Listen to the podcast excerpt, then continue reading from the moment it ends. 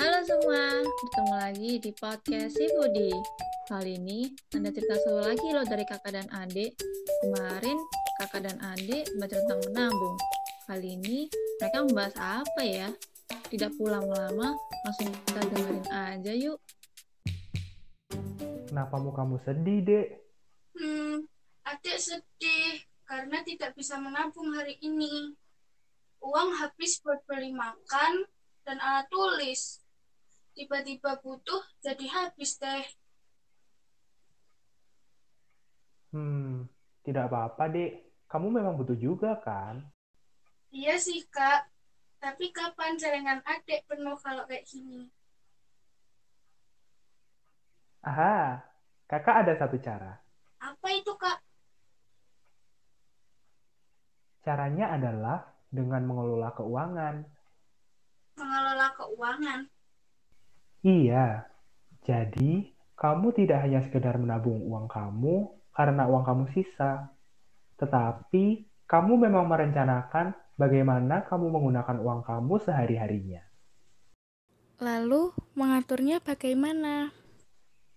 Nah, kita baca komik si Budi lagi yuk, seri terbaru.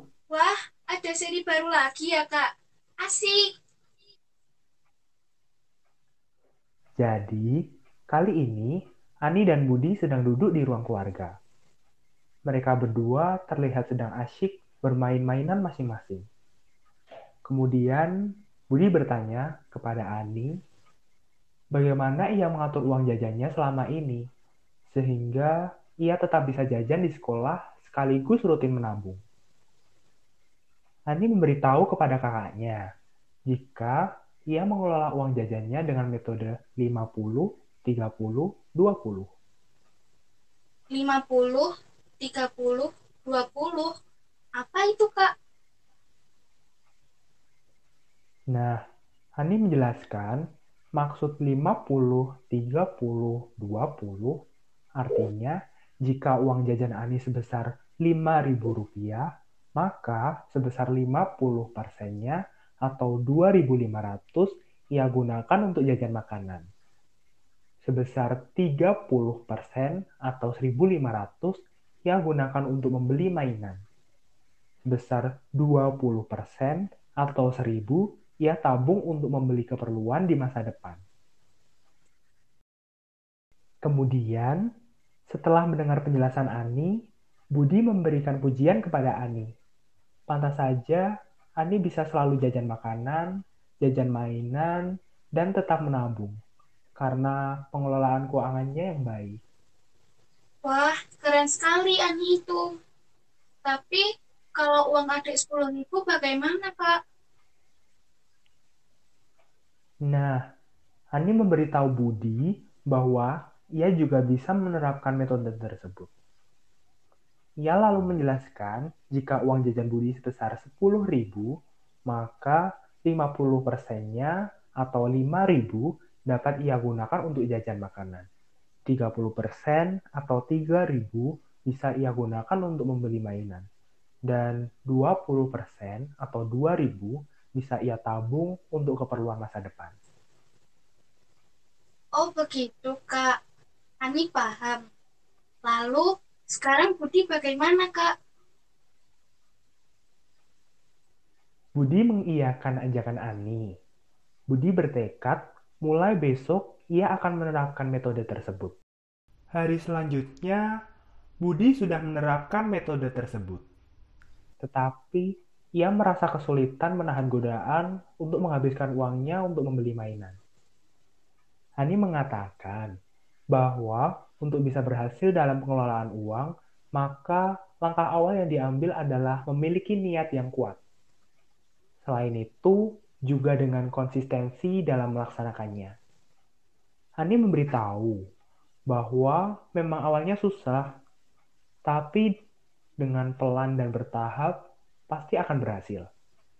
Budi kembali membulatkan niatnya untuk berubah menjadi lebih baik dalam hal pengelolaan uang. Ia bertekad untuk memiliki tabungan yang banyak, sehingga suatu saat ia bisa membeli jam tangan Spiderman yang diinginkannya. Ani memberikan semangat pada kakaknya. Ia mengatakan mungkin dalam waktu satu hingga dua bulan, tabungannya sudah cukup untuk membeli jam tangan Spiderman yang diinginkan kakaknya tersebut. Lalu, akhirnya Budi berhasil, Kak. Setelah dua bulan berlalu, Budi tidak sabar membuka celengannya. Setelah dihitung, ternyata jumlah uangnya mencapai 120 ribu. Sedangkan harga jam tangan Spiderman sebesar 100 ribu saja. Lantas, ia membeli jam tangan tersebut dan sisa uang 20 ribunya ia tabung kembali. Wah, keren ya Kak, Putih dan Ani. Aku juga mau seperti mereka. Yap. Selanjutnya, kita coba ngerjain soal di komik ini yuk. Wah, ada soalnya. Ayo Kak. Dua bulan lagi, Budi akan mengikuti pertandingan sepak bola. Namun, Budi memerlukan sepatu bola baru. Sepatu yang ia inginkan harganya 120.000. Setiap hari, selama Senin sampai Jumat, dalam lima hari, Budi mendapat uang saku dari ibu sebesar 10.000 per harinya. Selama sekolah, dari Senin sampai Jumat, Budi menggunakan uang tersebut untuk makan siang sebesar 5.000 per hari. Setiap hari Sabtu, Budi pergi ke toko untuk membeli alat tulis sebesar 10.000.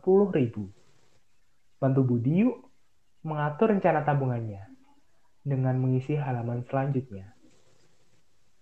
Wah, sepertinya sulit kali ini.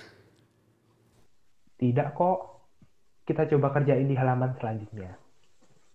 Budi mendapat uang saku hanya dari sekolah 5 hari, maka setiap minggunya total pemasukan uang Budi berapa? Um, Budi kan mendapat uang saku 10.000 sehari dan hanya mendapat di hari Senin sampai Jumat. Berarti 10.000 dikali 5 sama dengan 50.000 Kak per minggunya. Yap, betul. Lanjut ya. Lalu, bagaimana dengan pengeluaran Budi setiap minggu? Selama sekolah, Budi makan siang 5.000 per hari, dan itu hanya Senin sampai Jumat. Berarti 5.000 dikali 5 sama dengan 25.000. Lalu, ia juga beli alat tulis 10.000 setiap minggu. Berarti, setiap minggunya, Budi memakai uang untuk makan tadi 25.000 ditambah 10.000 untuk beli alat tulis maka totalnya 35.000, Kak. Siap, adik betul lagi. Sekarang uang yang ditabung Budi setiap minggunya berapa? Kalau itu bagaimana, Kak, menghitungnya? Kamu kurangi saja total pemasukan dan total pengeluaran. Berarti 50.000 dikurangi 35.000 sama dengan 15.000, Kak. Yap. Lalu setelah dua bulan, Budi akan dapat uang tabungan berapa? Uang yang akan terkumpul setelah dua bulan, kalau setiap minggunya 15.000, berarti 15.000 dikali 8 minggu, sama dengan 120.000. Wah, Pas ya kak dengan harga sepatu Budi? Ya, betul lagi. 100 nilai kamu. Ye, 100 dapat apa nih kak? um, dapat ucapan selamat ya. Ih, kakak. Bercanda, Dek. Sekarang sudah paham kan bagaimana mengelola keuangan itu, Dek? Iya, Kak.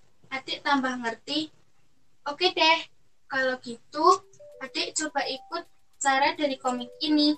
50, 30, 20. Sip, laksanakan. Siap, Komandan.